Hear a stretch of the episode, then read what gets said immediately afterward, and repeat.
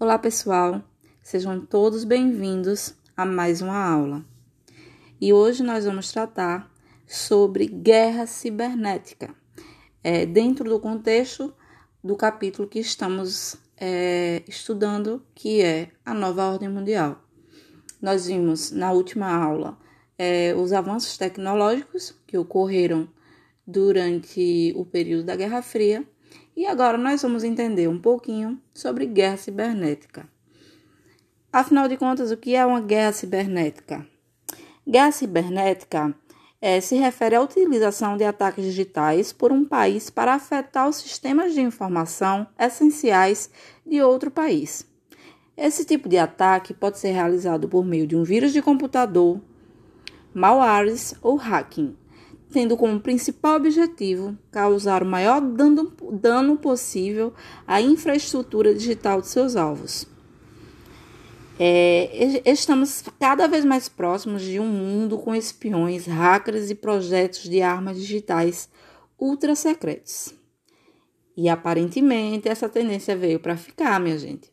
Espera-se que os próximos grandes conflitos, além das tropas armadas com artilharia convencional, sejam baseados em espiões, hackers, utilizando o meio digital para atacar a infraestrutura é, crítica dos seus inimigos.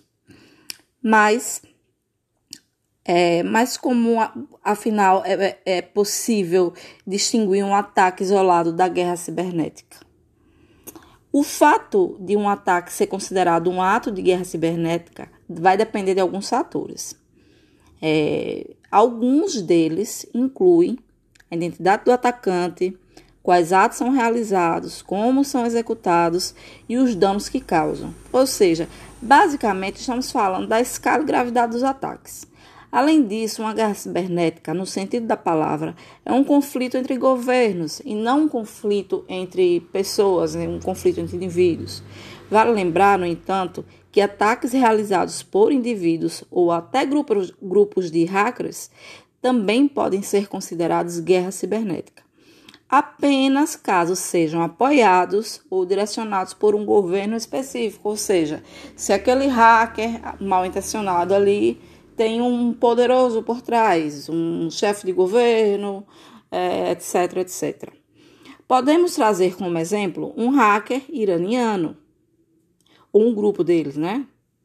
Que realiza um ataque cibernético nos sistemas de um banco americano para obter vantagens financeiras. Neste caso, o incidente não seria considerado um ato de guerra cibernética, mesmo se vindo de uma nação considerada inimiga. No entanto, se esse grupo hacker for patrocinado por um governo e o objetivo desse ataque for desestabilizar a economia do país rival, aí sim poderíamos considerar como guerra cibernética, que é o assunto que hoje estamos tratando nesta aula. A natureza e a escala do ataque são outros indicadores. Invadir o website de um órgão do governo pode não ser considerado um ato de guerra cibernética. Entretanto, invadir e desativar os sistemas de uma usina de geração de energia seria sim aí enquadrado como tal. Certo? Agora vamos entender um pouquinho sobre quais são as armas de uma guerra cibernética. As armas utilizadas no ataque também são importantes, considerando que a guerra cibernética se refere àqueles ataques digitais em sistemas de informação. Atirar um míssil contra um data center não é considerado guerra cibernética, não, não. Mesmo que nesse data center estejam armazenados dados governamentais. Então é importante aí, nesse, nesse ponto da aula, vocês é, discernirem a diferença do que vai ser considerado um ataque cibernético ou um ataque individual de um hacker, certo? Vamos prosseguir. Finalmente, a utilização de ferramentas para espionar ou roubar dados não considerados atos de guerra cibernética. Neste caso, estamos tratando de Ciberespionagem, essa palavrinha difícil, ciberespionagem. Algo que é feito por inúmeros governos. Assim sendo, quais seriam exemplos práticos de armas utilizadas em guerras cibernéticas? Como são esses ataques? Vamos falar um pouquinho disso rapidinho. Os hackers mais preparados com as armas mais avançadas com o objetivo de invadir os sistemas mais avançados, todos envolvidos em projetos, projetos ultra secretos de milhões de dólares envolvidos. Em geral, as armas utilizadas nas guerras cibernéticas podem ser desde as mais básicas até o estado da arte em cibersegurança. Tudo depende do efeito que o agente malicioso deseja causar. Muitas dessas armas fazem parte do arsenal básico de um hacker e podem ser utilizadas sozinhas ou em conjunto durante um ataque cibernético. Durante esses ataques realizados na Estônia, em 2007, por exemplo, onde teve um ataque cibernético, foram realizados ataques de negação de serviço, ou DDoS. Outra técnica comum utilizada por hackers durante um ataque associado à guerra cibernética é o envio de e-mails de phishing. Ao abrir um link ou um anexo, o usuário pode permitir a instalação de softwares maliciosos ou malwares. Esse tipo de software é capaz de extrair informações sensíveis da estação de trabalho infectada, além de se espalhar pela rede, infectando outros dispositivos. Um exemplo de malware é o Shamoon, que em 2012 apagou os dados de mais de 30 mil discos rígidos na Arábia Saudita.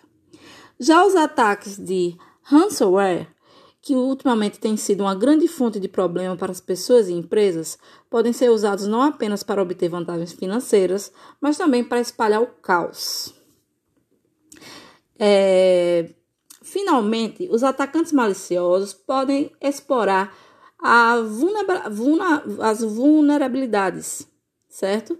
Esses tipos de vulnerabilidades são basicamente bugs ou falhas de código que permitem aí ao atacante o acesso do controle sobre os sistemas, né?